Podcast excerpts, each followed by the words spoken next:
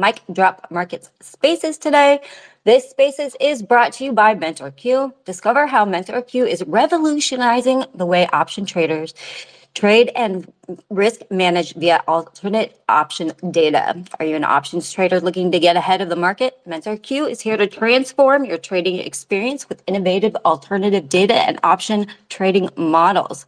MentorQ Solutions offers gamma and volatility, volatility levels on stocks, ETFs, futures, and crypto, cutting-edge predictive models for options trading, and expert insights and analysis for informed decision-making. They have a community of over 15,000 professional traders. You can find them at mentorq.com or at their X account, MentorQ Pro. Um, I'll also put that up in the nest. And you can use sh- code SHY20 to receive a 20% discount on any plan. I use their data, it's great. Um, and then just as a reminder, before we begin, this material is presented solely for informational and entertainment purposes and is not to be construed as a recommendation, solicitation, or an offer to buy or sell, long or short, any securities, commodities, or related financial instruments. Please contact a licensed professional before making any investment or trading decisions. And with that, we'll introduce our guests. We'll start with Cem Karsan, who is the founder, CIO, and managing principal of Kai Volatility Advisors. He is responsible for pro- portfolio construction and firm wide management, as well as its head of research and risk management. Cem formed Kai Volatility Advisors after over two decades of experience building industry leading derivatives business. At its peak, during the great financial crisis, Mr. Karsan's proprietary market making firm, Precision Capital Management, represented approximately 13% of the daily volume of S&P 500 options. And in 2010, Cem divested his stake in Precision, in Precision Capital to found his own investment management firm, now Kai Volatility Advisor. Now next, we have uh, Eric Balchunas, who is Uh, the senior ETF analyst at Bloomberg, where he has over a decade experience working on ETF data, designing new functions, and writing ETF research for the Bloomberg terminal. He also writes articles, feature stories, and blog posts on ETFs for Bloomberg.com and appears each week on Bloomberg TV and radio to discuss ETFs. He's also the author of The Bogle Effect How John Bogle and Vanguard Turned Wall Street Inside Out and Saved Investors Trillions. Um, then last but not least, these guys are still on here, is Mike Green. Mike is the chief strategist at Simplify Asset Management. Mike joined Simplify in April 2021 after serving as chief strategist and portfolio manager for Logica Capital Advisors LLC. And prior to that, Michael managed macro strategies at Thiel Macro LLC, an investment firm that manages the personal capital of Peter Thiel. And prior to Thiel, Michael founded Ice Farm Capital, a discretionary global macro hedge fund seeded by the Soros Fund Management.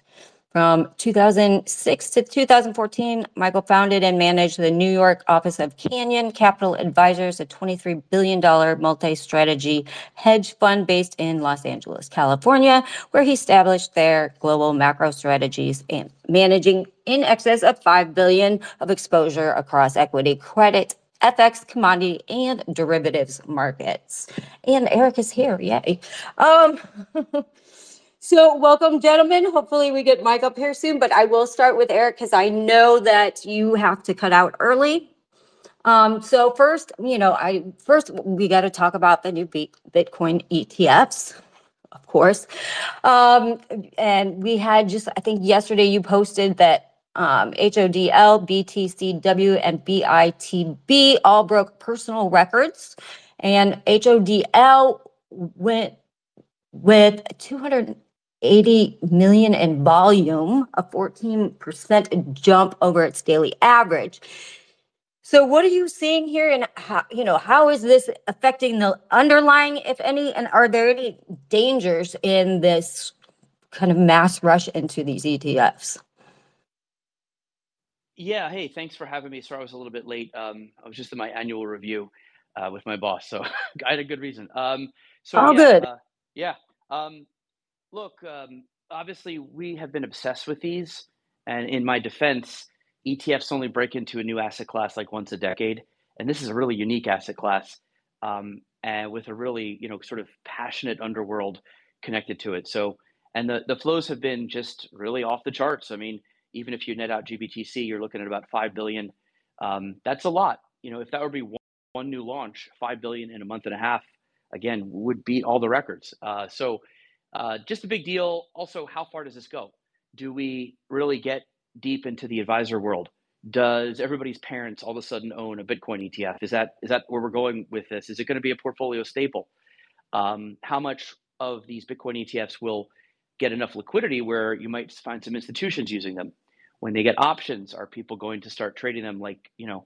Probably. I think you know I see it a lot like GLD, IAU, and those gold ETFs. I see like maybe a hundred billion dollar category uh, eventually. So yeah, it's uh, it's something that we're I'm starting to phase out a little bit, but every day there just seems to be some kind of a data aberration that's just interesting to me.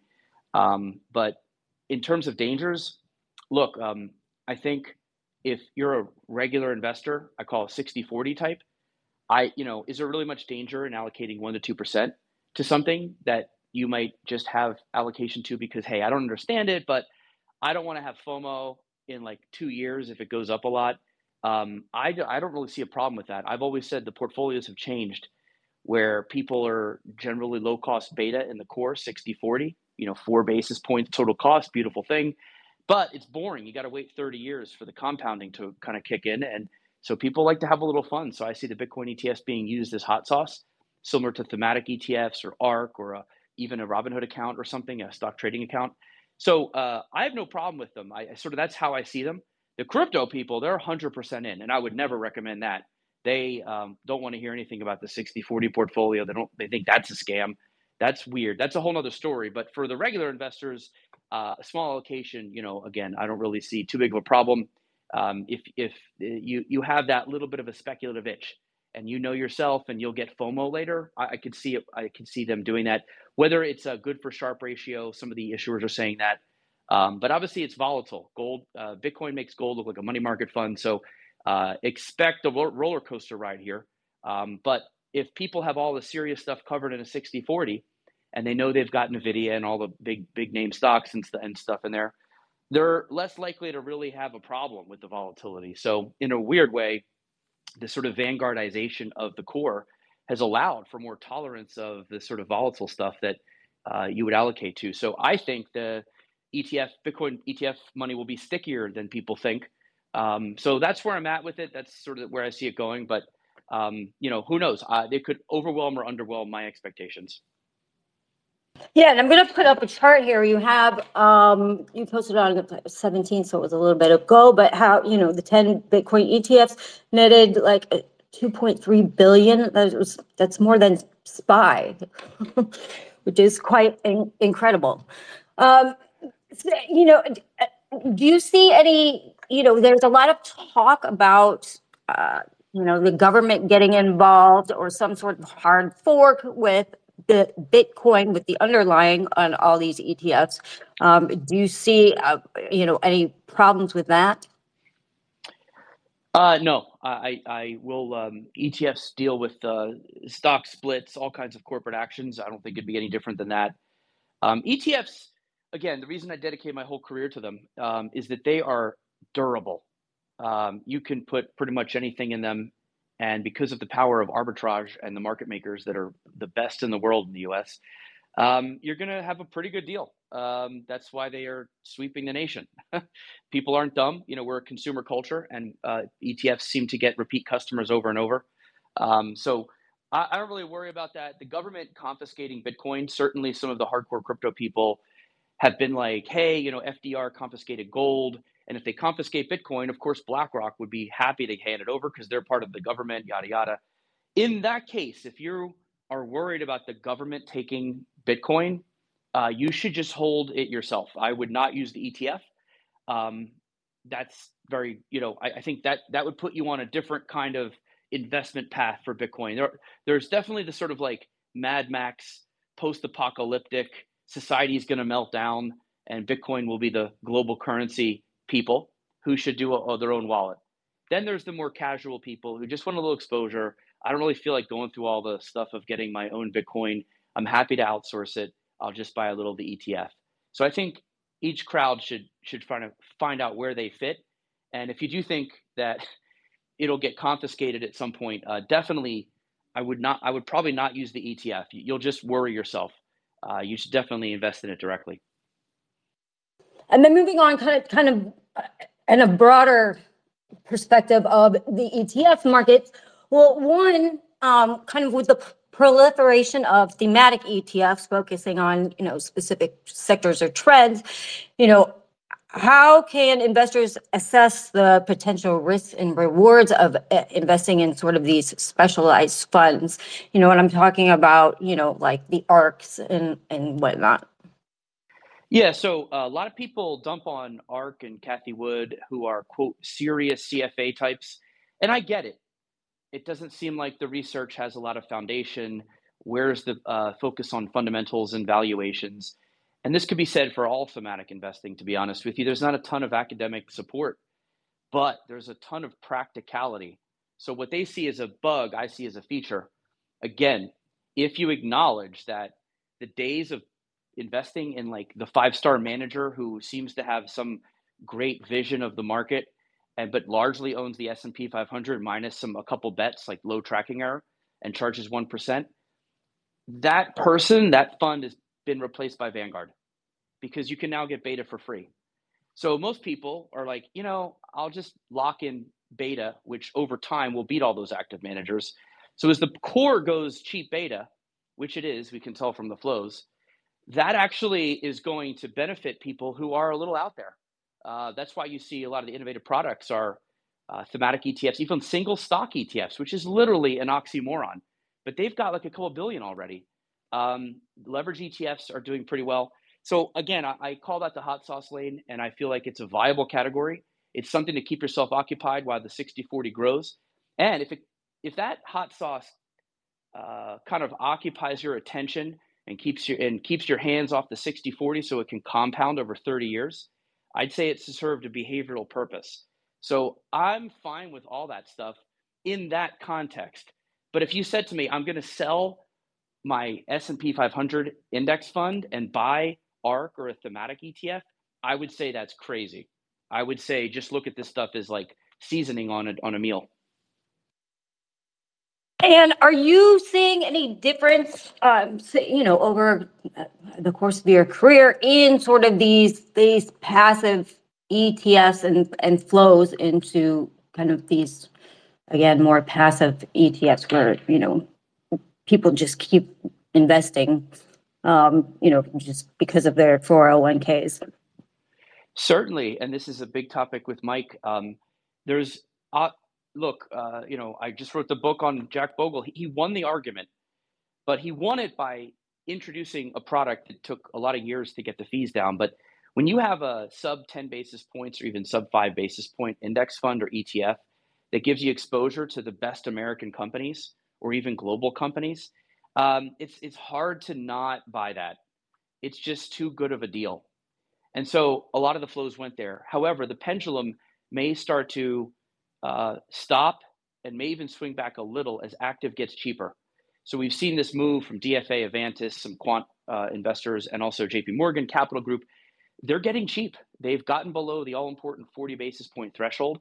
And so I think active is starting to have a little bit of a comeback. It hasn't come back enough to sort of push the pendulum of passive back, but it will eventually. And that speaks to the bigger issue, which is the whole index fund revolution really wasn't about indexing because these indexes are all designed differently. Russell 1000 is different than the S&P. The total market's different than the S&P, et cetera. It's really just about low cost. People really kind of locked into the importance of fees. And uh, over time, uh, you know, 1% of fees can confiscate like half of your gains over 30, 40 years. Uh, the numbers get crazy the longer you go out. So again, I, I don't blame anybody for going into passive. And some of the biggest worriers on passive, if I had a chance to look in their personal account, guarantee it's full of low cost index funds. We had a guy from Europe who wrote a story on this, thought passive companies were like uh, cartels. um, at the end of the podcast, we're like, well, what do you hold? He's like, well, I hold Vanguard index funds. And I'm like, that's okay. So look, it's just the way it is right now. I don't worry about it. I also look at, um, I'm a good, I, I like eye test. The stock has a bad earnings. Does it decline and get beaten up by active players? Uh, it does. Uh, we see, you know, Tesla is a good example recently. Um, and NVIDIA came out of nowhere to become a high weighting because it had some good stuff going on. And so active still driving the car. Uh, passive, a big player though, definitely has an impact. So uh, that's sort of where my mind is on this. But if we look at the flows, again, there's a little bit of good news because active is uh, sort of making a real concerted push to fight that pendulum. So I'm gonna Tracy, I'm gonna hop in here real quick. I want yeah. I want to add something to this. I, I first of all I respect Eric tremendously, think highly of him but I'm going to strongly disagree. Um, I think this is, you know, what he says is the party line, right? Um, everybody is, uh, well, why wouldn't you invest low cost, do beta?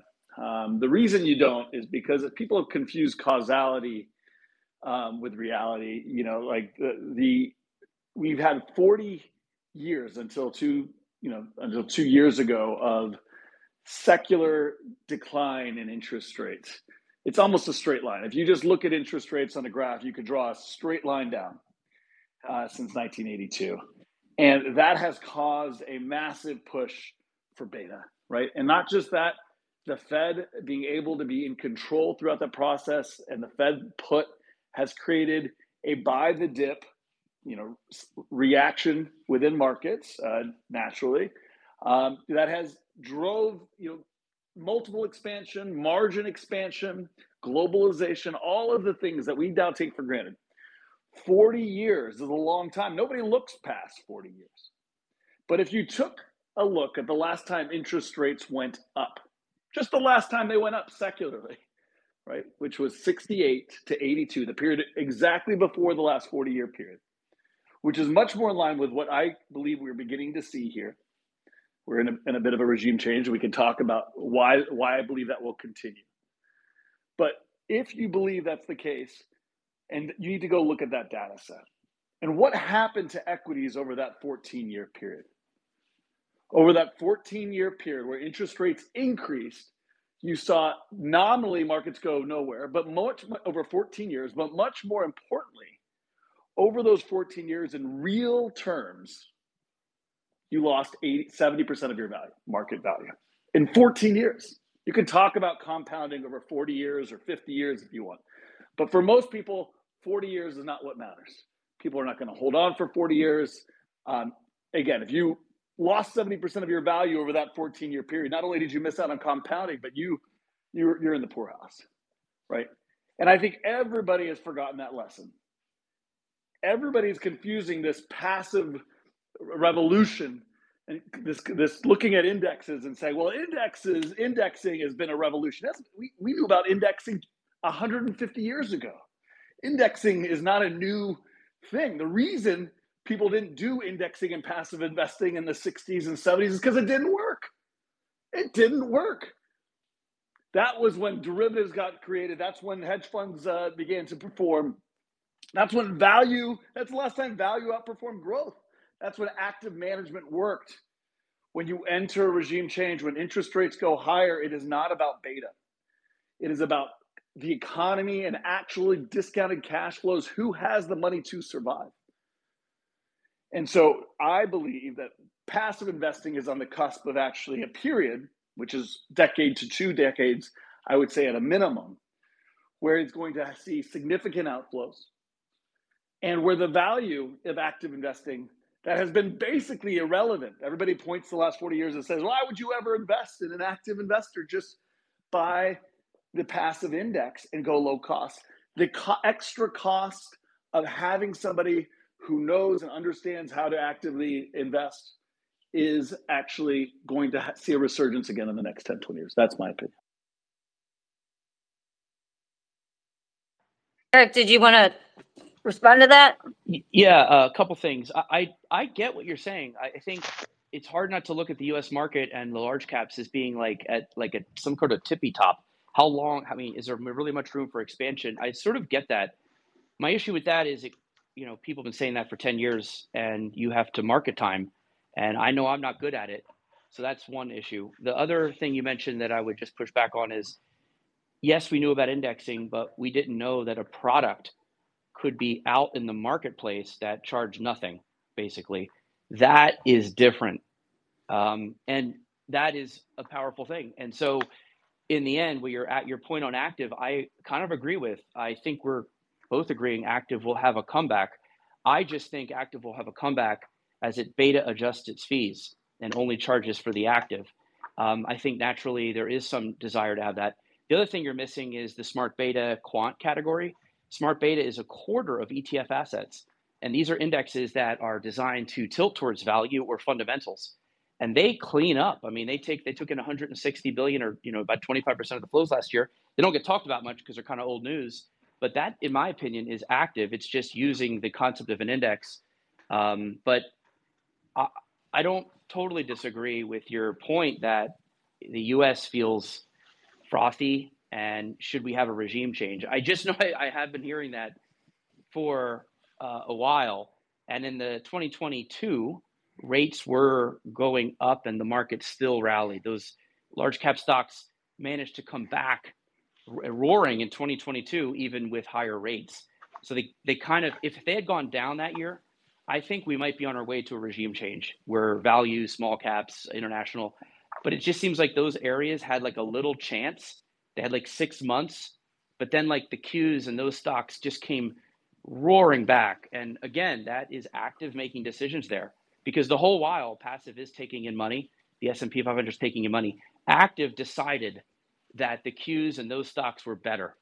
And so that's why they came back. So at some point, you'll probably be right but I know I can't. It's like waiting for Godot. Um, so anyway, I, will I'll leave it there. Yeah, I, I agree. Sorry, sorry, go ahead, Eric. I thought you were done. I. Um, at about 11:32, 33, I have to hop off. It won't be because I, um, you know, Cem said something that I didn't like. I like this debate. I feel like I wish I had an hour, but yeah. um, I do have to go to to uh, something in about eight minutes. But I'll turn it back over to Cem for the uh, for any rebuttal he has.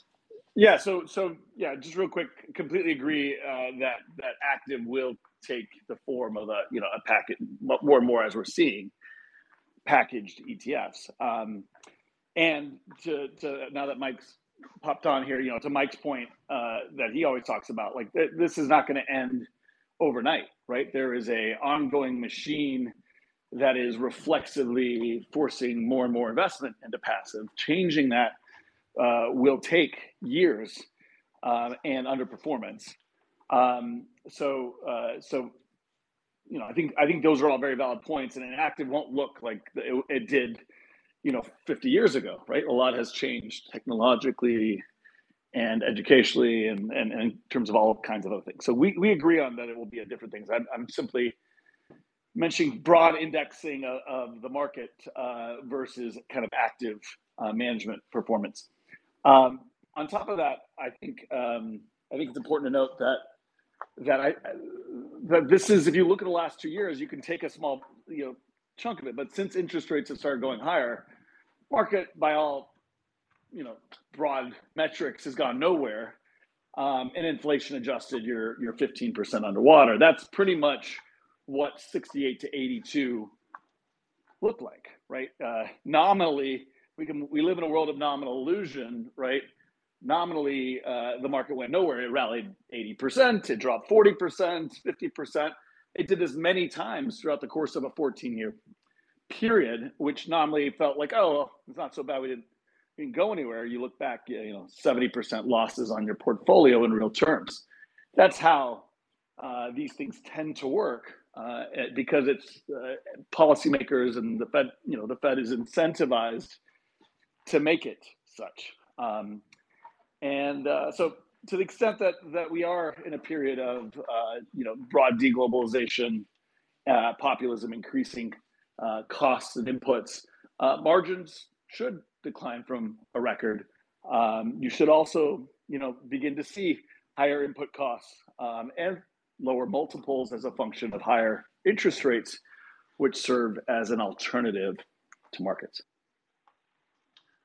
Yeah. I, yeah. Sorry. I apologize, guys. I got caught on another call that I couldn't get off of. Um, and uh, I, I, I, really wish, unfortunately, I'd been part of this conversation. It sounds like a much more interesting one. Um, I mean, I, I think part of what's so fascinating about what's happened is that we're even having this conversation. Because when Eric and I started talking about this five years ago, I started talking about it eight years ago, nobody really wanted to even acknowledge that there was distortion occurring.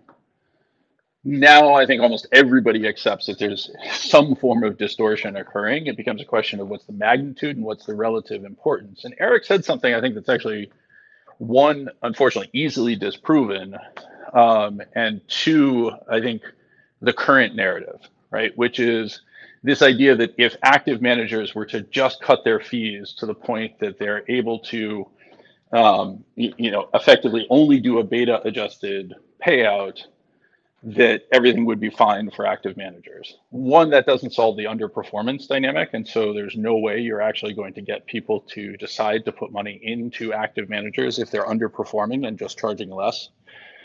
The underperformance is a byproduct of the growth of passive, not um, a Grossman Stiglitz type framework that assumes the growth of passive ultimately creates greater opportunities. We actually know that's empirically untrue at this stage.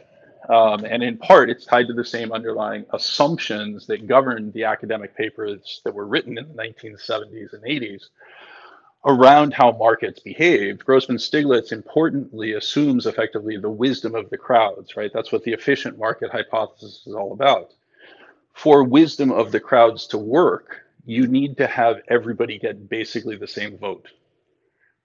So, like, remember the game of guessing how many jars are in the jelly bean jar, right?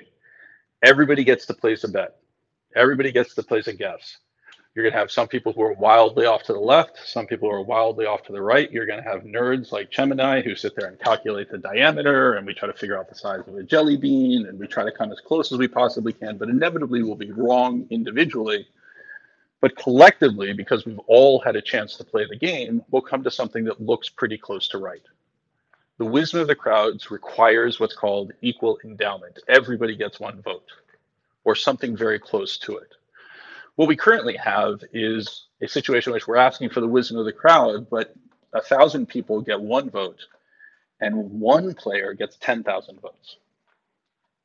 And that actually can't work. You don't end up with the same thing. You end up with remarkably more distortion than you think you are. And when you start talking about the retirement systems of the American public and the fact that we're now dependent upon the market for the outcomes associated with it, that's a degree of risk that I think far outweighs anything resembling three to 50 basis points. Yeah, I, I, I, sorry, go ahead. Oh, I was just going to say, I know that Eric has to jump off here in a minute. I didn't know if he wanted uh, something to say before he had to go. Or not. Um, um, yeah, yeah. I, I, have like one minute. I, I um, Mike makes some good points. Um, there's no doubt. Uh, I feel as though there's going to be distortions in the marketplace at all times. You know, there, there were people who were complaining about the retail investor who had access to all of the uh, uh, brokerage accounts. Like, so the retail trader was uh, an issue, a, a distortion at one point. Then the options market was a distortion. The Fed has been one giant distortion. Um, so distortions in the market are, uh, I would argue, uh, part of the natural uh, evolution of the market. The other idea of the low cost thing, I would just I would rebut that a little. I do agree manager skill is important, but you know that the lower the fee is, the closer to the starting line you get, and especially over longer period of times. Uh, typically, and the studies have shown that the lower fee managers tend to have the higher beat rates over 5, 10, 20 years. And also, just a bunch of active managers looking at the jelly bean jar. You know, they all have biases. Some of them were hugging their benchmarks before indexing was even a thing. And so it's not like they're all perfectly judging everything uh, as well. So I, I hear you, though. I, I, don't want to discount all this. I just want to throw out some rebuttals. But um, I agree with Mike. There's nothing bad about publicly debating this stuff and trying to, you know, make points and let people decide for themselves how you know how they feel on this topic. Uh, it's going to keep coming up because passive's growing. So um, I will continue to try to keep an open mind with with what Mike says and, and Cem and stuff. So and, that, and, just very quickly, Eric, I know you're going to hop off, but I do want to leave you with this. I actually totally agree with you. If we were making an informed judgment and discussion around these dynamics, that would be fantastic. But that's not the case. We have an opt-in 401k system in which companies are defaulting for liability protection into low-cost index and target date funds. That means it's not at all a considered decision. In fact, something like 85% of all employees never make a single change to the allocation in their 401k. So I just like your your point, if it were true, yeah, would be 100% spot on, but it's not. And th- this brings up one of your bigger points, which is almost bigger than this whole issue, which is should the stock market be Americans uh, America's you know retirement savings account basically, which is a whole nother can of worms but on on the 401k thing, part of it was there was some real highway robbery going on between the plan providers and using certain share classes. I mean, we're talking like a lot of fees were being ripped out of employees. So a lot of them got sued, and that moved them more to uh, the lower cost stuff.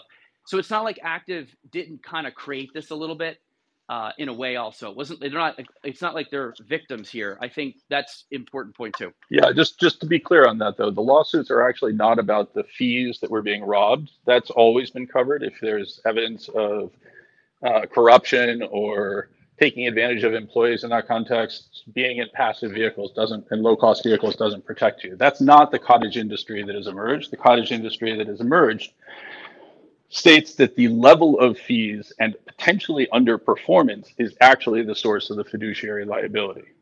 So it's not at all what you're talking about. Like the industry that yeah, but it is. No, but it's not. I, can send just it is. This this guy uh, Jerry Schlichter, um, he had he had uh, he's a nice track record of going out. I covered him. I interviewed him for my book. Um, he kind of started the ball rolling on these, some of these Fortune 500 companies the record keeper is uh, gets like a kickback, um, and so does the company. Again, again, there were a lot of people with their hands in the 401k cookie jar. Right, but that's um, not the source of the that that that was part of. that's different than what you're saying, which is should the plan now say, well, you have to be in low cost index funds for us to be fiduciary. I agree. That's that should be a debatable topic. But it's not. That that it's not right. Right. That's actually part but of the problem. I'm with you there. I'm just saying that part of the 401k issue was a little bit of a mis I'll call it mismanagement uh, over the years where employees got shafted a little. Yeah, and, and by the way, Eric, like I just want to emphasize, I completely agree with you. I'm not at the least bit shocked that there's gambling in a casino or that individual investors are being taken advantage of by professional sharks. I, am not defending that in any way, shape, or form, and I actually would accede to some of the points that you would make. Although I think it's much more complex than simply low fees, and actually, again, the academic literature is exploding in this area. Um, part of the dynamic that you talk about with low fees and the outperformance or the relative outperformance is just people with low fees tend to hug the benchmarks. If the benchmarks outperform, hey, guess what? They outperform the other players, right? So it's a you're mixing the cause and effect dynamics. Um, okay, listen, fair enough, Mike. Cem. Um, we hopefully there'll be a part two of this. Um, there'll be a part. My, my show got moved up to honest, noon, so yeah. I've got to go. All right, Eric, yeah, great talking to you. Good seeing you last. All right, and thank you for inviting me, Tracy. Bye bye. Absolutely. And I actually uh, do want to make a point of Eric hopping off there, just for those listening. Like, we all know each other. We're all friends. These are active debates. Nobody hates each other, etc. Well, Cem and I hate each other, but uh, that's a joke. um, but like you know, I think Eric is actually fantastic. I think the work that he and his team at Bloomberg are doing are absolutely fantastic. And I actually think he represents an important counterpoint to some of the points that I raise, even if I think he's wrong.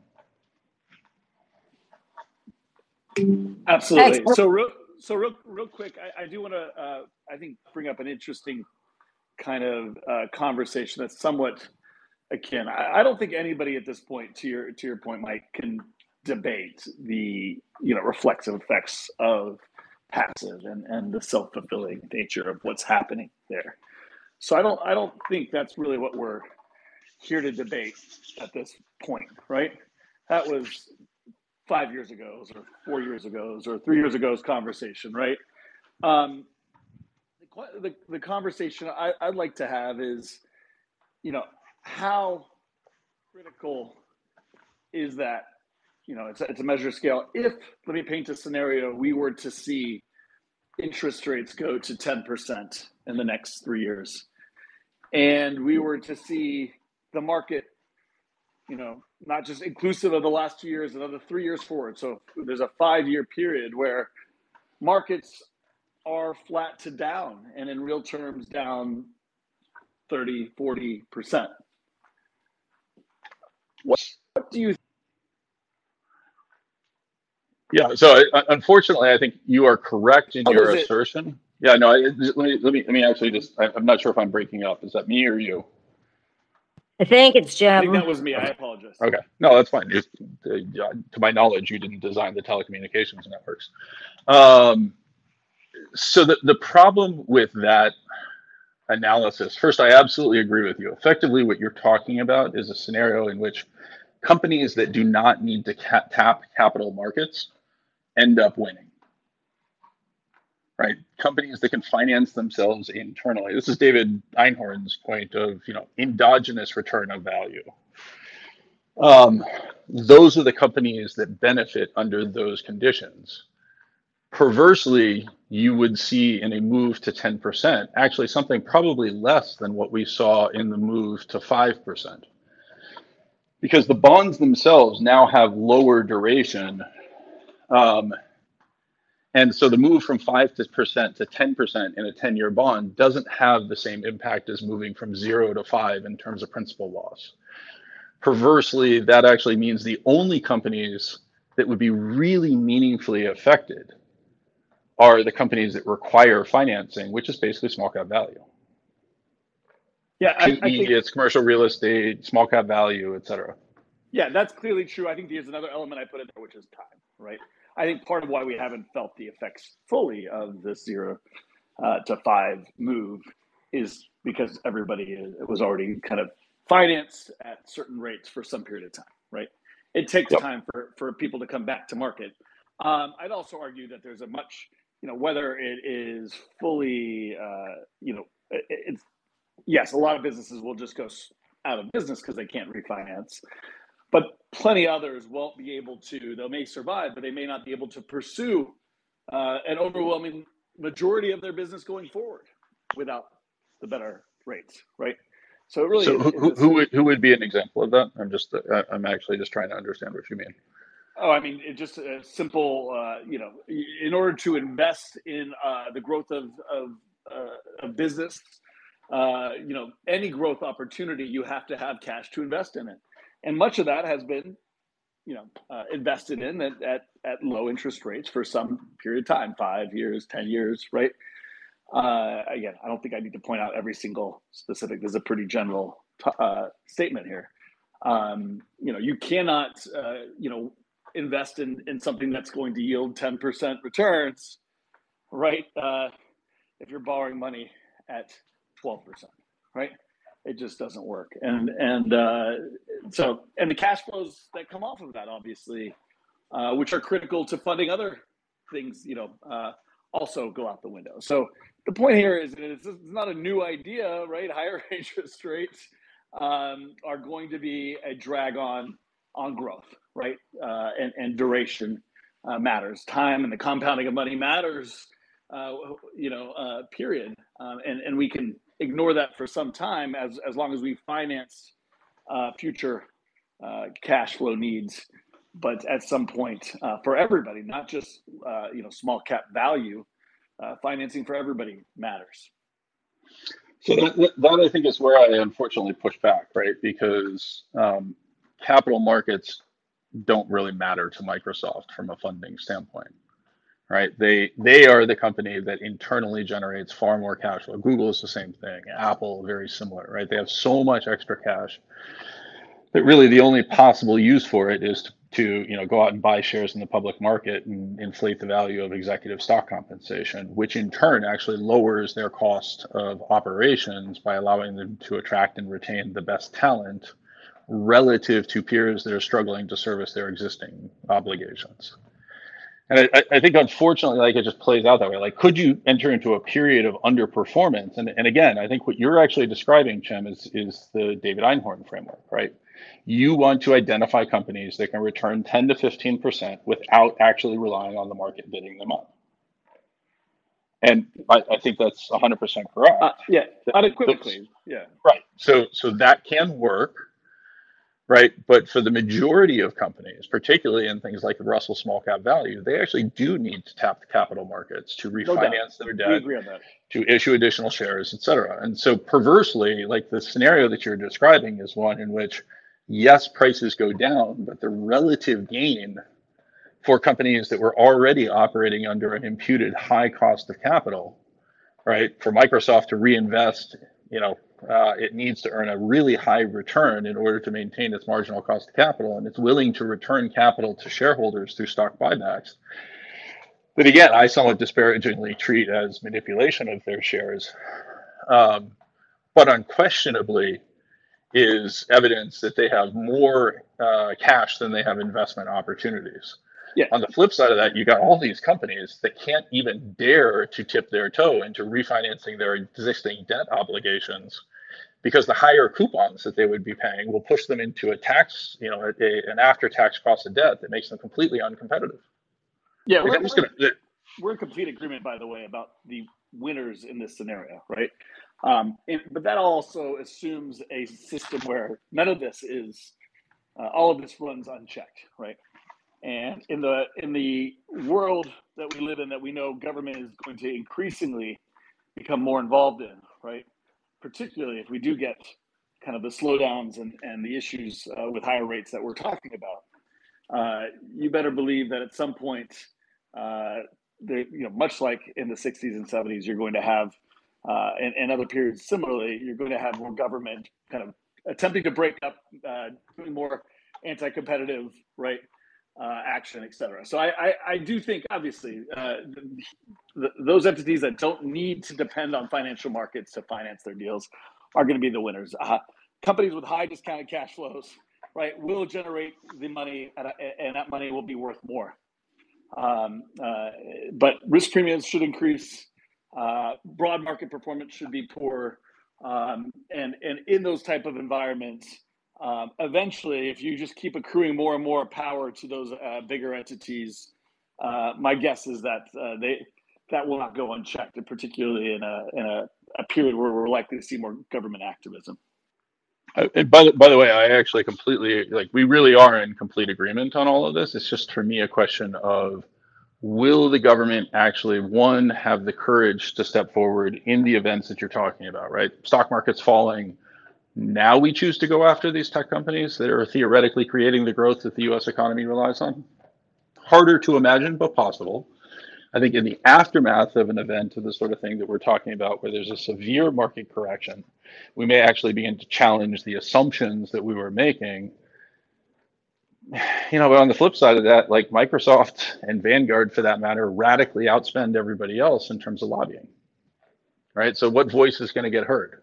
Is it you know Joe's Deli shop that is you know desperately trying to figure out how to stay open and sell the best Italian sub, or is it the company that can afford to buy access to the senator that puts them in an appropriations bill? Yeah, no, that definitely valid. Uh, you know, with Citizens United, there's it's a, a bit of a different game than it was 40 years ago in that regard. I would argue though that again, this is now now we're making kind of harder to judge. You know. Uh, debate is a hard to judge debate, but uh, you know, in these periods, uh, people get very, very. You know, this, these are periods of crisis, right? And uh, and you know, everybody's looking for a boogeyman during those times, right? Uh, and the bigger you are, the more of a target you are. But we'll see. Those are things that we who, who knows. Um, but but points taken. I think I think we veered off a little bit in the sense that this was more about passive versus um, kind of uh, the resurgence of active, right? Um, and I think uh, we're more talking about the winners uh, versus the losers. Uh, I do think we tend to agree on the, the, tendency for the those bigger companies to be winners in the absence of political um, intervention. Yeah, I, I, I, okay. The, um, first of all, anytime you guys want to talk about passive, I'm more than happy to. You know that, but um, the only thing that I would just caveat is is that you know in in a game of relative winners and losers, Microsoft's market cap could fall by a trillion and a half dollars, and it doesn't matter, right? Um, if I'm going to pick a random name, Delta Airlines market cap falls by a trillion and a half dollars, they're bankrupt. Um, obviously, I don't think that it's going to happen in exactly that form, but we do need to be cognizant that these things do not scale in the way we'd like to imagine.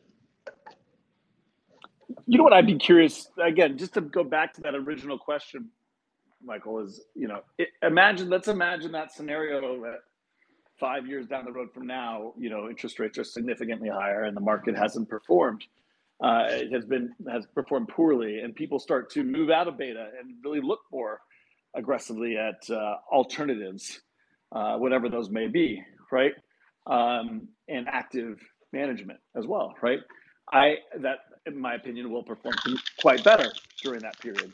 Um, at what point do you think? I mean, are you in the camp that, that at this point passive is so big that that? And again, I think we have to define passive too, but just broad market indexing uh, a beta, right, is so big that it's irreversible at this point, and that the effects will continue, or or are you of the opinion that the indexing will evolve to you know include significantly more alternative alternatives, which themselves will become their own reflexive machines? I think there's probably a combination of the two. Um, you know, I, I think the problem is is that we all, you know, and I'm certainly guilty of this, right? We all want to imagine that we will reform our behavior, right? You know, I will stop drinking, just not tonight. Um, and there is no real alternative that's available to the solution that's proposed. People forget that 401ks and IRAs emerged once corporations recognized that they were incapable of meeting the retirement objectives that they had promised their employees and chose to lobby to shed that responsibility, creating the uh, uh, defined contribution as compared to the defined benefit. Right. So we took it out of the hands of professionals who couldn't deliver it and put it in the hands of retail and assume that in their spare time they're going to be able to deliver it. And then we turn around and as Eric points out, we give them a free product, we direct them into it, right? It's no different than Web 2.0. If you aren't paying for it, if you aren't doing the work, you're the product. That's the great irony of Eric's line of thinking. We've actually created a condition in which the world's greatest marketer, John Bogle, has managed to convince us that the rational thing for everybody to do is the thing that we know is irrational. Like, how crazy is this? Yeah, no, I think we're aligned there, but but I still still I still don't know how you feel about that scenario.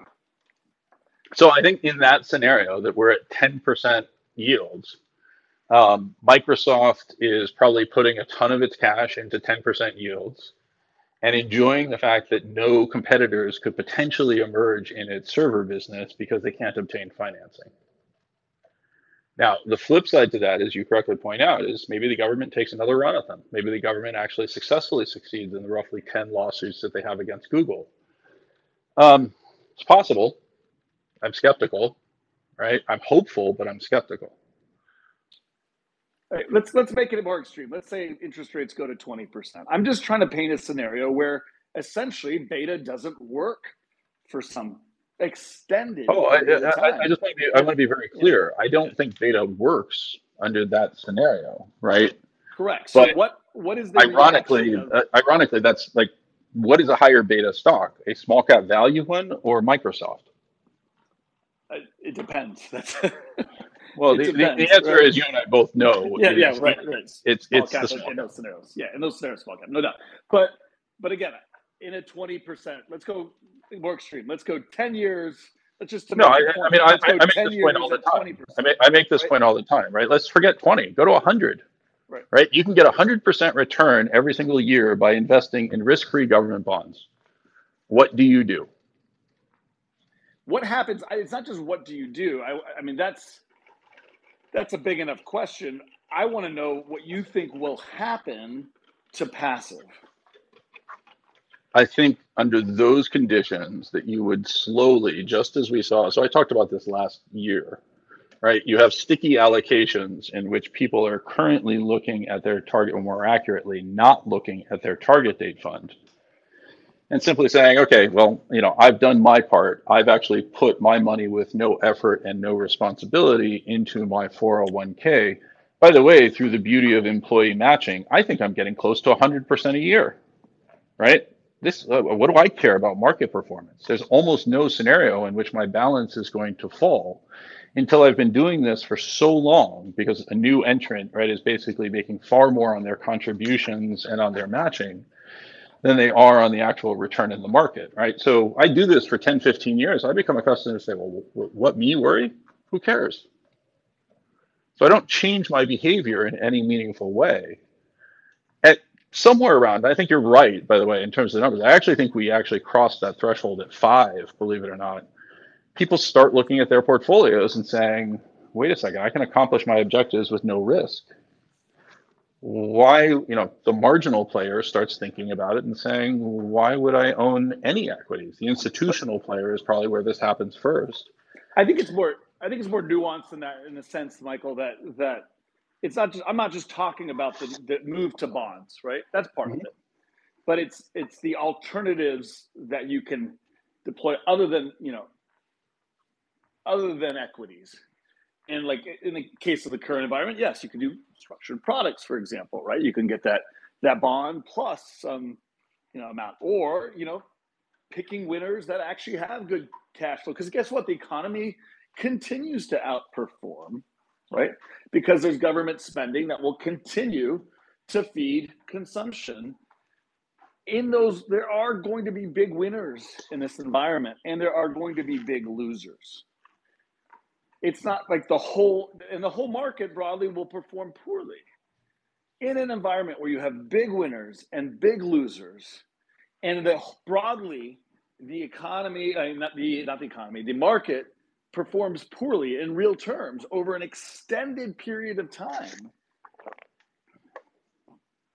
why so in the world that's, would that's, you look that's at, part of my that's part of my pushback the, right the big winners like why wouldn't you go invest in the big winners and and versus the losers. There's there's just massive more opportunity uh, in a time where the alternative, which is just beta passive, you know. Totally. By the way, I, I totally agree with you. A stock trading at 30 times earnings with no debt, significant cash on its balance sheet, and reasonable growth opportunities will underperform the identical company trading at five times earnings. No question. Right? But that's not the world that we're presented with. For the most part, the companies that are trading at low valuations are companies and that really have actually contributed to that flat market performance, you, which you correctly highlight. Right? Remember, the Russell 2000 and the Russell 2000 value are actually down sharply over the past couple of years.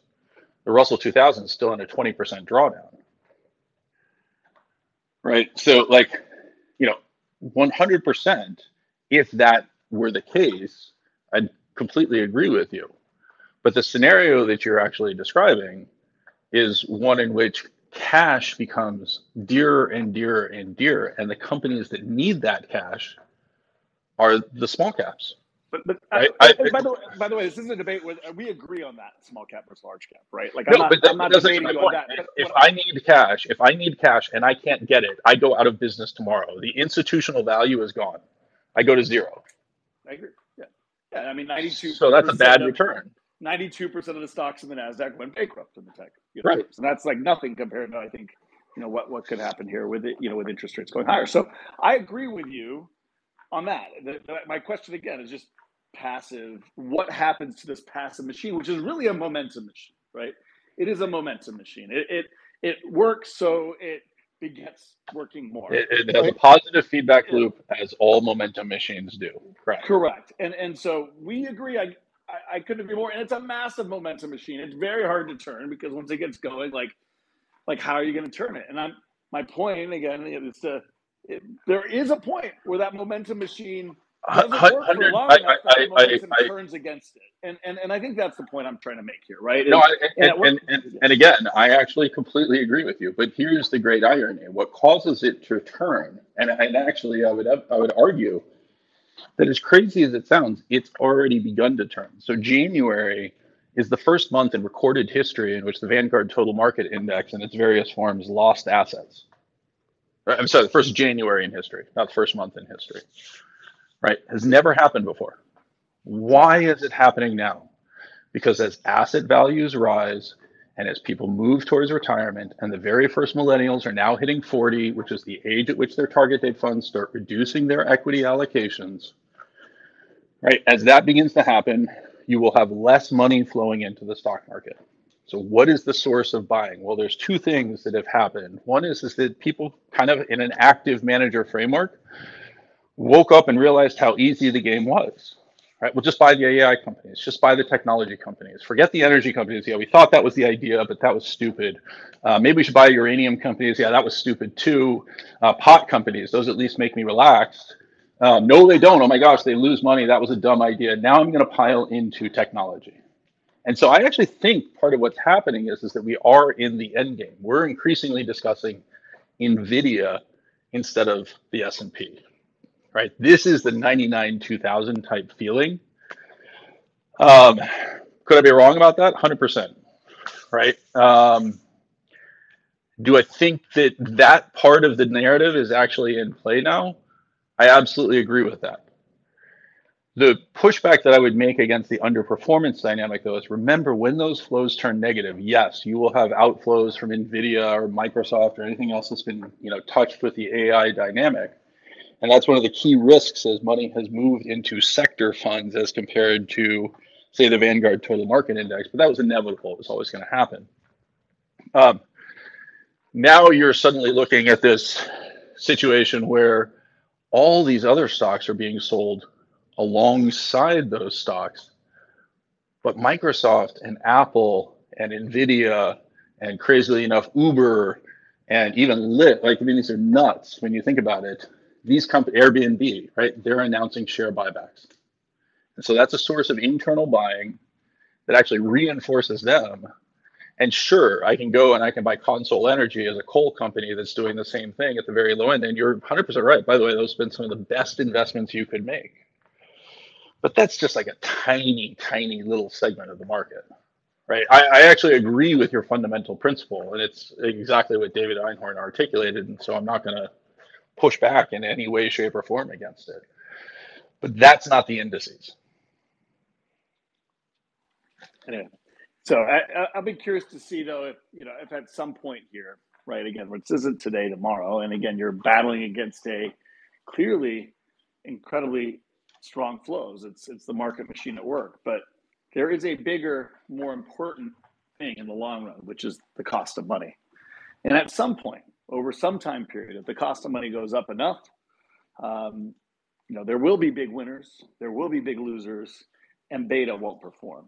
And if that happens, if that happens, I think that is the one thing that really turns and makes this momentum machine feed upon itself um, and could make things not only bad for passive and less make it less popular, but it could could really spell uh, a, a major prices tied to passive um, and uh, eventually um, kind of a complete wholesale move in some you know when i say passive i want to be clear more beta driven investment right? The 60 40 model uh, and doing it with kind of passive vehicles.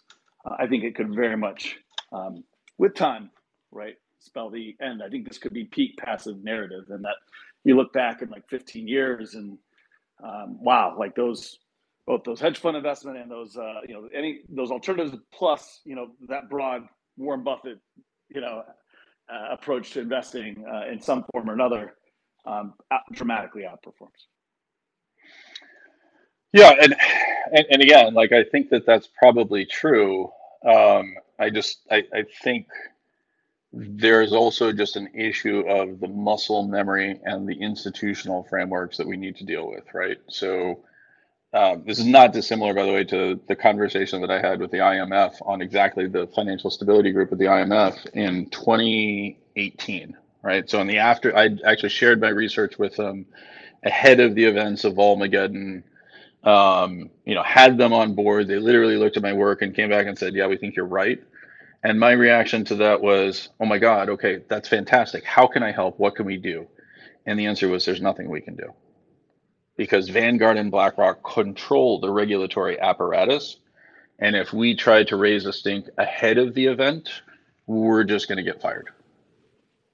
Yeah, I think I agree with that. There's not much we can do as a country at this point, but we, uh, but as investors, well, I, I, yeah, I, I mean, unfortunately, though, as professional investors, you actually like as individual investors listening in, like I do think there are steps that you can take. Right, you can recognize that the probability is actually pretty darn high that various forms of high quality fixed income meet many of the objectives that you had aspired to as investors um, and a lot of those, uh, particularly, you know, like the narrative is one of, you know, we're going to experience crazy inflation, you know, blah, blah, blah.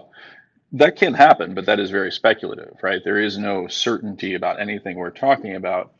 Um, and even if that's true, things like TIPS, et cetera, offer relatively attractive real yields that are currently in excess of the nominal yields by a pretty wide margin that you could have picked up a couple of years ago. I, I think as people age, they're going to increasingly start to recognize that and, and start to take steps to protect themselves by moving in that direction. And just again, to reemphasize, you buy a 10 year bond at a 5% yield, it behaves radically differently going to 10% than that same bond from zero to five, right? Uh, the duration is just nowhere near the same. Um, and so like I, I, just think that there's uh, like everything you're saying, Cem, I just agree with like I, like it, it, once you accept the dynamics that you and I have both accepted, like it's really hard not to see the end game of how this stuff plays out. It just becomes a question of are we going to recognize that and change our behavior as a society to avoid the really adverse outcomes that occur when pension systems fail to deliver? Yeah, no, we we won't. Uh, it takes it will take that pain. I think we both agree on that as well. I think, unfortunately, uh, that's right. Yeah, yeah. But once that pain does come, I I guess is my point. There will be a if it's bad enough, there will be a reaction. if, if we keep a democratic and capitalist society, which is an if, I just want to emphasize that. Um, you know, and, and remember, like the last time something like this happened, I, you know, I immediately lose the argument in a variant of Godwin's law when I introduced 1929. But like, th- this is really kind of what we're talking about in this type of scenario. Um, you know, you immediately move to a socialist model. This is part of the reason why people listen to me talk and they're like, holy crap, that guy's a communist. Um, I'm not. I'm actually just saying, like, guys, we have to make changes if we want to keep anything remotely resembling the, system that we currently have. Because we're effectively just providing extraordinary ammunition for people who want to be anti capitalist in the next mode. Yeah. I mean, it's already it's already uh, happening. Actually, I would drive uh, uh, actually argue that it's not. Um, you know, it's not as much. It, it's both effect and cause, right? It's part of what drives the once inequality I, I, I gets to the point where it does uh, that that populist kind of move is is both driving it and eventually the final destination. Um, and I do think it's, I also, I also think it's really important for people to recognize that those populist moves are not actually caused by a revolt of peasants carrying pitchforks. It's caused by a relatively well-funded elite who happens to want to take power relative to the other elites who are currently in power uh, that marshals those resources and and brings that change to the forefront. That's how it's that's how it always works, right? Um, and unfortunately, I think there's evidence that that's beginning to rumble across Europe and the United States, and to a lesser extent, many parts of Asia. Yeah, no, that's always the case, but it is they're able to do it because of the the broad appeal of the populace, right? Um, Hundred percent, right? I mean, you know, people who are, and I, and, and I want to be clear for those who are politically aligned in the other direction. You know, I voted for Trump because I was a single issue voter on China um, I will not vote for Trump again, but I got to be honest with you, I'm not voting for for Joe Biden either. Like, I mean, we're all trapped. We have a series of really bad choices that we're facing. Um, but you know, the flag, you know, dictatorships come in waving the flag and preaching conservative and independence and everything else. The the the, the left is correct about that. I, I harbor no illusions that Donald Trump is going to try to come in and you know be a dictator for one day and then suddenly embrace uh, all sorts of you know individual reforms the next day.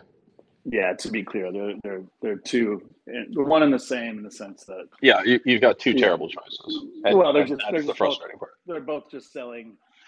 They're both selling what people want, and they're selling. Uh, they're both selling yeah. nostalgia nostalgia for something that never really existed. Exactly. Exactly. But, but we'll get off the political before. Yeah, this. exactly. Before before it falls apart. I'm going to interrupt this political conversation. Go. Um, because I got I got a chance to talk to you both last year at different times, and um, I was curious to see what your opinion was now, uh, between now and then, months ago, um, on where the Fed stands. Are you looking at uh, you know, I know, Mike, you were looking at uh, higher interest rates and deflation, which we haven't quite seen yet. And um, you were looking at stagflation, I believe, at that point, and higher rates. So where are you guys now at?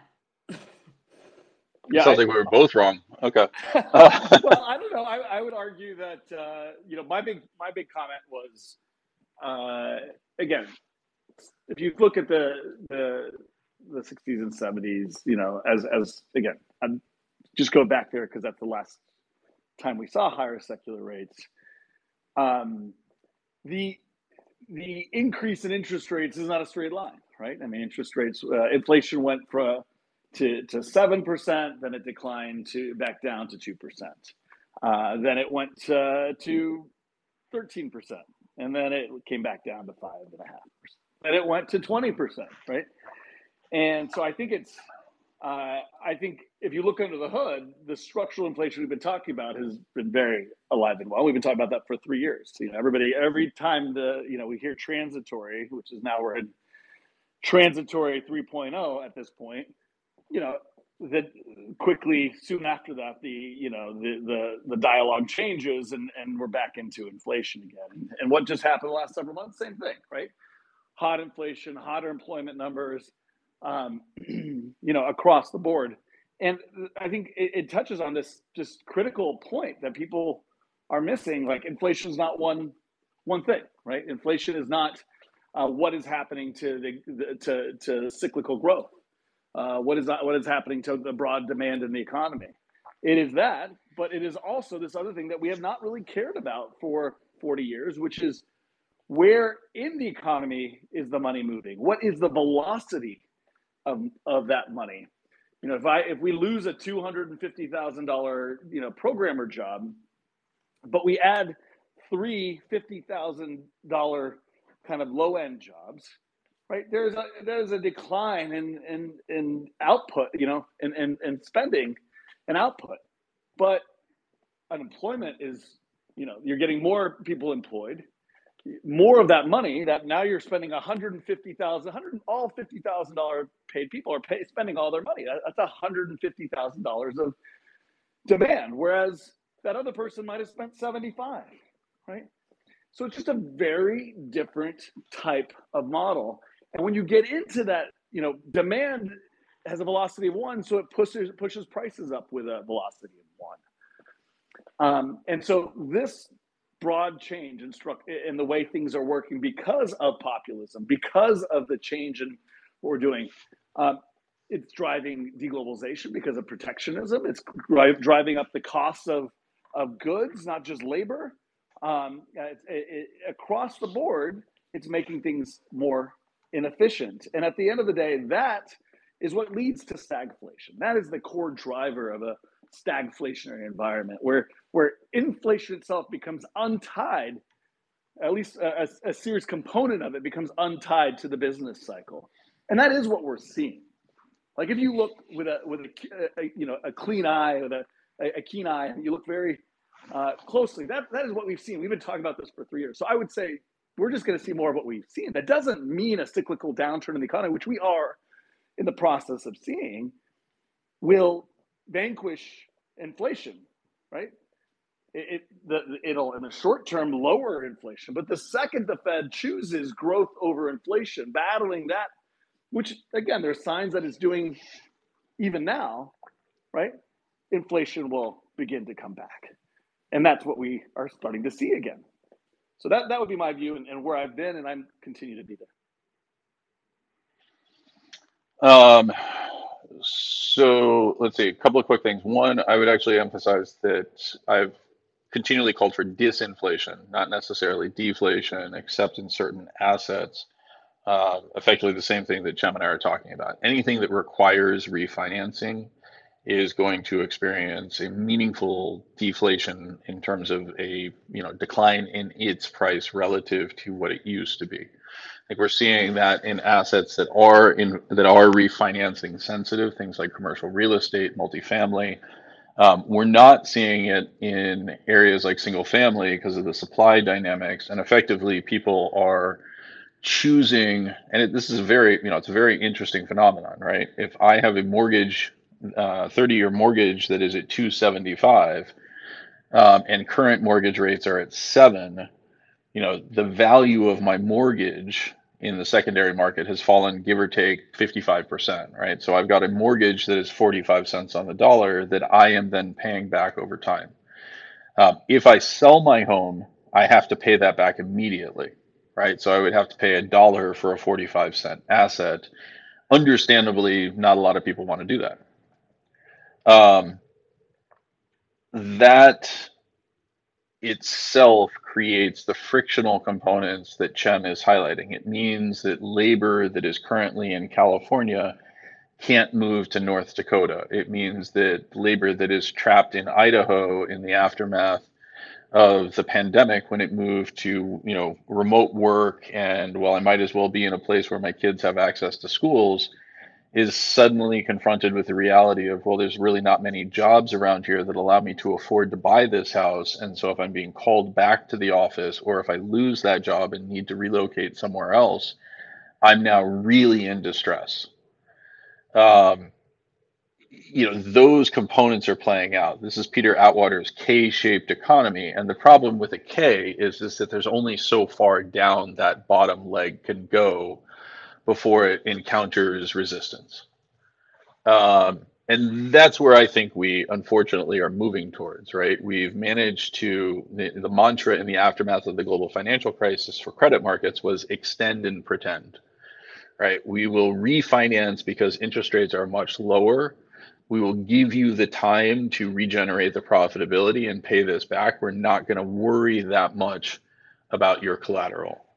Um, today, that can't be done because we have the opposite phenomenon. Interest rates are so much higher and valuations have fallen. And so, if you're trying to refinance your commercial real estate, not only do you need to accept that the coupon payment that you're suddenly going to have to pay, the, the uh, debt servicing costs are so much higher in an environment in which your cash flows have already deteriorated, um, but you're going to need to show up with cash right? Because your loan to value ratio has now moved into distressed territory and the bank is not going to refinance under those terms.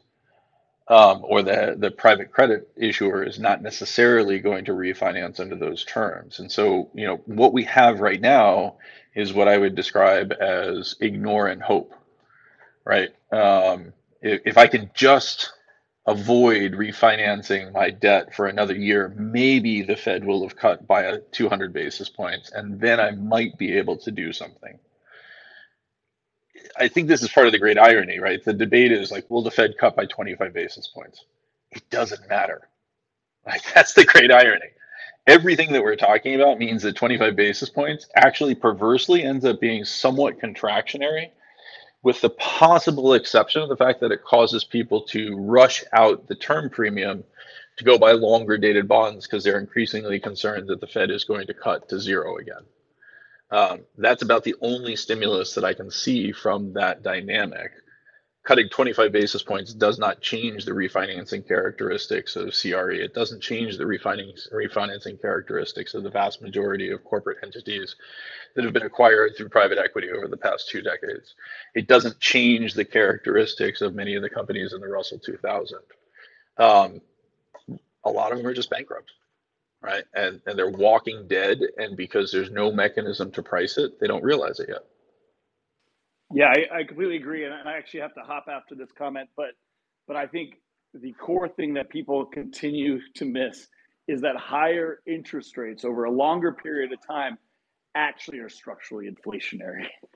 And that's not just the, the, the you know residential uh, you know uh, alley there you're talking about or, or, or category, but it's true uh, because of uh, that, that means who, who borrows the majority of the money wealthy people and more importantly corporations and those entities are the ones that are causing disinflation. There's a reason for the last 40, 40 years we've had disinflation because we went to secularly lower interest rates that promote globalization, that created technological investment and investment in long-term kind of growth. Um, you know, eh, eh, not to mention kind of uh, more mobility, as you've mentioned, uh, due to cheaper real estate, um. So all of these things, um, at the end of the day, are structurally deflationary with lower rates, and as follows: structurally inflationary with higher rates over the long, longer period. In the short term, obviously, uh, cyclically, uh, you know, this slows down economies having having a higher interest rate, so it slows cyclical inflation and exacerbates structural inflation, and that's that's what we're experiencing. I'll leave on that note, Michael. Great seeing you. Great talking to you. Thank you. thank you for having us, Tracy. Um, wonderful conversation. Look forward to doing it again. Definitely, definitely. Michael, can I just have you for one more minute?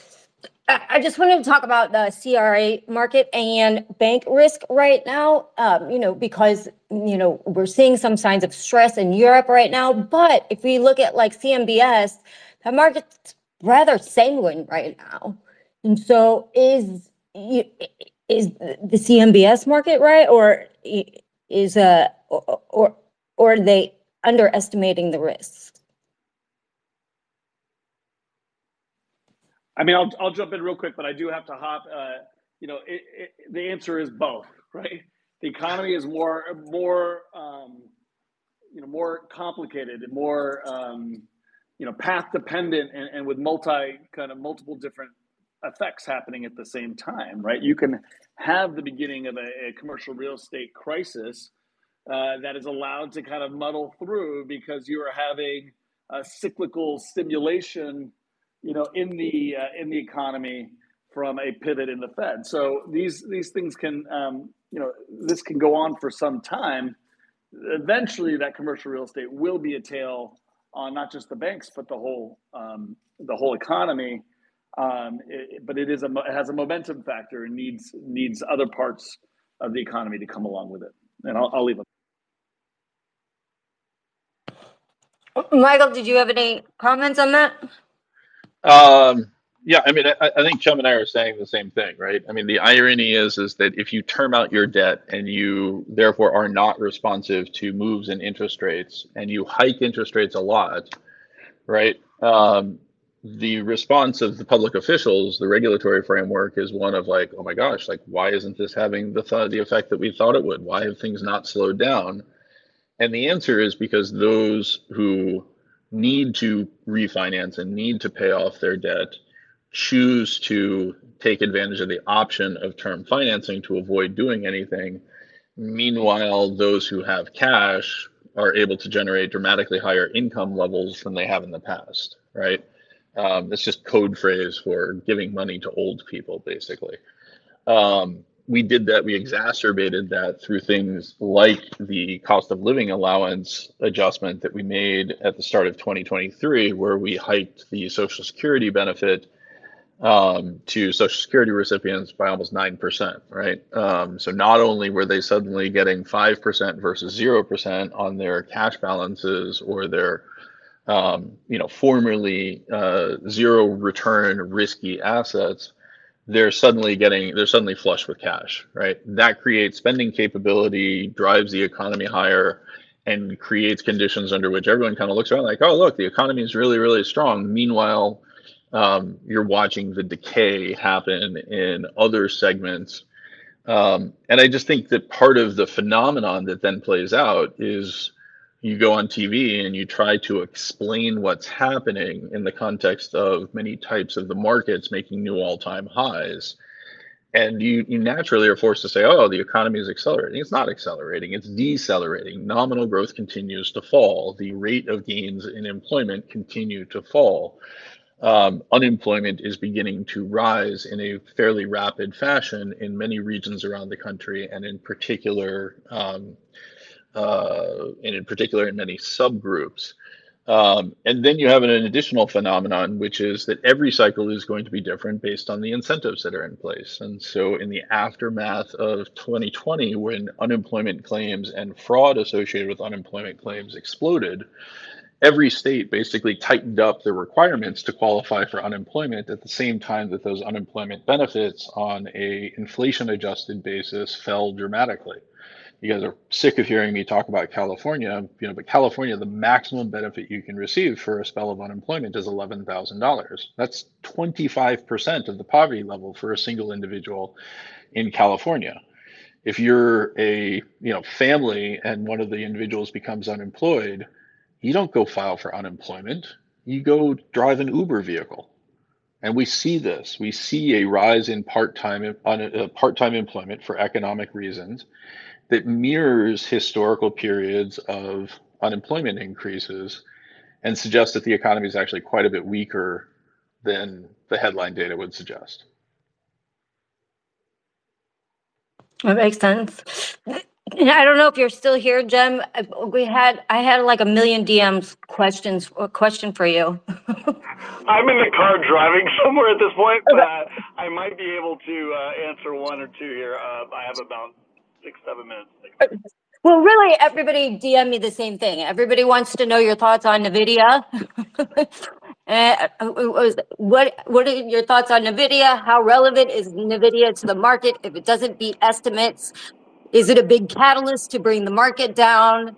I think there. I think there are more important things uh, happening. That NVIDIA. I, I, think if NVIDIA was happening, uh, like its earnings were coming out three weeks ago, it, would be very. Uh, it, I wouldn't be concerned about it.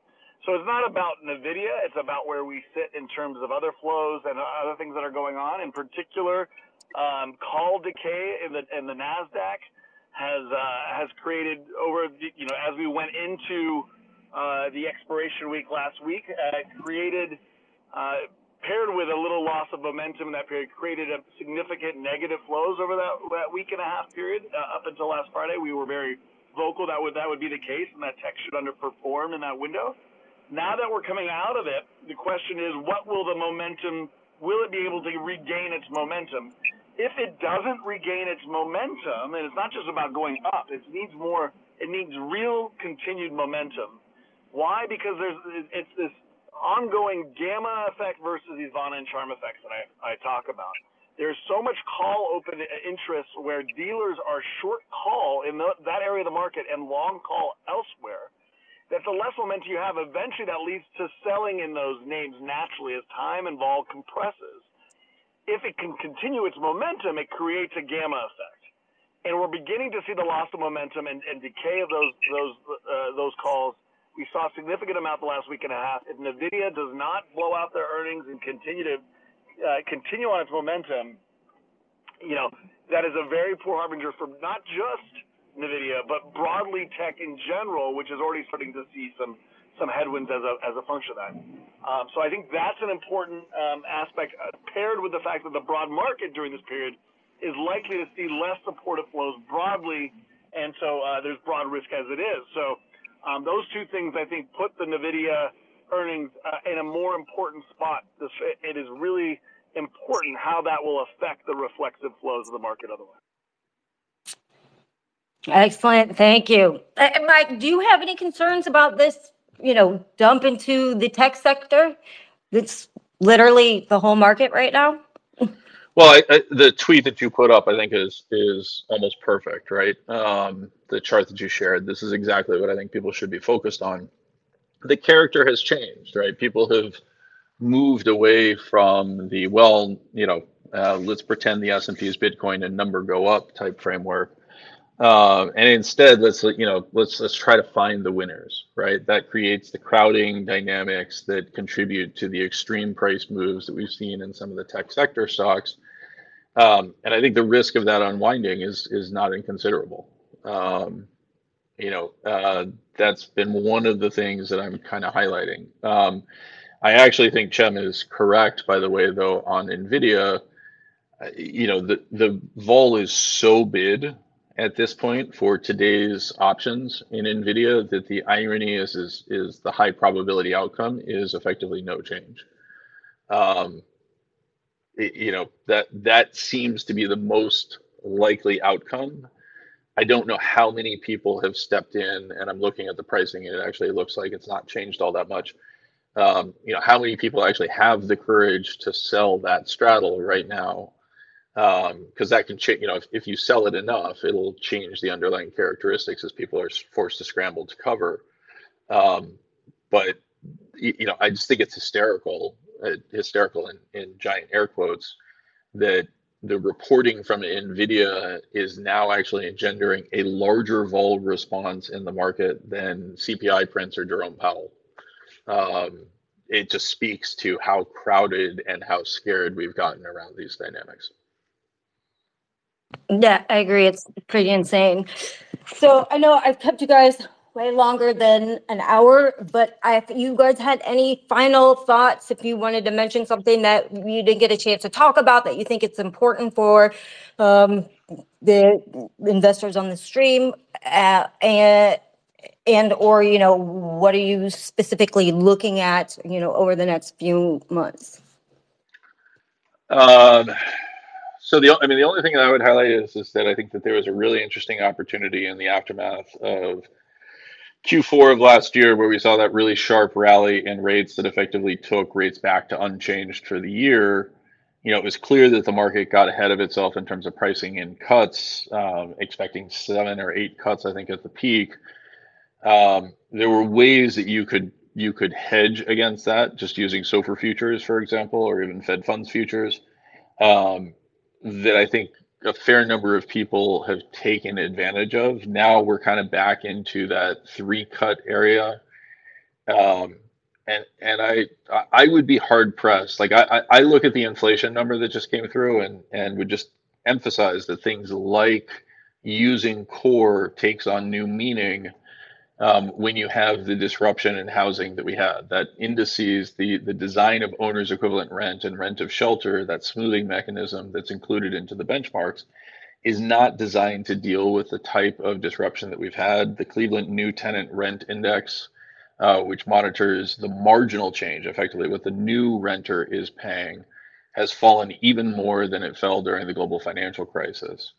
Uh, we continue to see indications that we're kind of stopping and starting as people try to rebuild inventories um, and think about the the dynamics of their order book after 18 months in contraction in the ISM manufacturing. We're now starting to see that spread to uh, the services area, um, as well as indications that you know uh, even a modest reversal in interest rates is enough to cause things like the housing market to slow down significantly, et cetera. We've started to see inventory build there. I know that's uncomfortable for people to hear. They don't want to deal with that, et cetera. That's fine. It is what it is.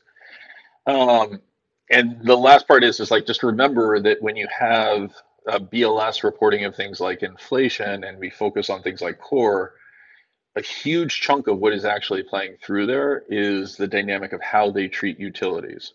And so this is one of these things that like anyone who's been doing this for a very long time remembers it, but you also forget it because you don't have to deal with it on a regular basis. Um, the way the BLS calculates rents is if your rent is inclusive of your utilities, which is particularly true in the multifamily space. Um, if the cost of utilities, in other words, in particular, the cost of natural gas falls, perversely, that is interpreted by the BLS as well, you're no longer receiving as much benefit from the utilities being included. Therefore, your rent went up. And that actually is responsible for a big chunk of the increase in the owner's equivalent rent that we've seen as natural gas prices have collapsed. Uh, it's leading to a huge divergence between metrics like Zillow and the private sector that don't make those adjustments and what we're seeing coming out of the BLS. Um, and so perversely, I actually think that this was a, just a huge head fake on the inflationary front. Could be wrong. And I, by the way, I just want to con- concede, like I agree with Cem. If we continue to engage in all sorts of stupid behavior and frictional behavior, which seems likely that, that yes, those are inflationary over the very long run. Um, but on the flip side of it, you know, Japan made tons of bad policy choices along those ways, along those lines um, and experience deflation because of population pressures. And I think that's more broadly true for the developed world than we want to acknowledge. As much as I'd like to respond to that, I have to go. But that was, uh, you know, uh, wonderful conversation, guys. Thank you for having me, and look forward to kind of doing it again and following up. It's great talking to you. Thank you guys very much for uh, spending your time with us. We really do appreciate it. Definitely going to have you all back again, hopefully, when Eric can be on for a little bit longer. Um, and thank you to everybody that was listening in today. And I will see you next Wednesday. Uh, have a great rest of your day, everyone. And again, thank you, Michael and Cem.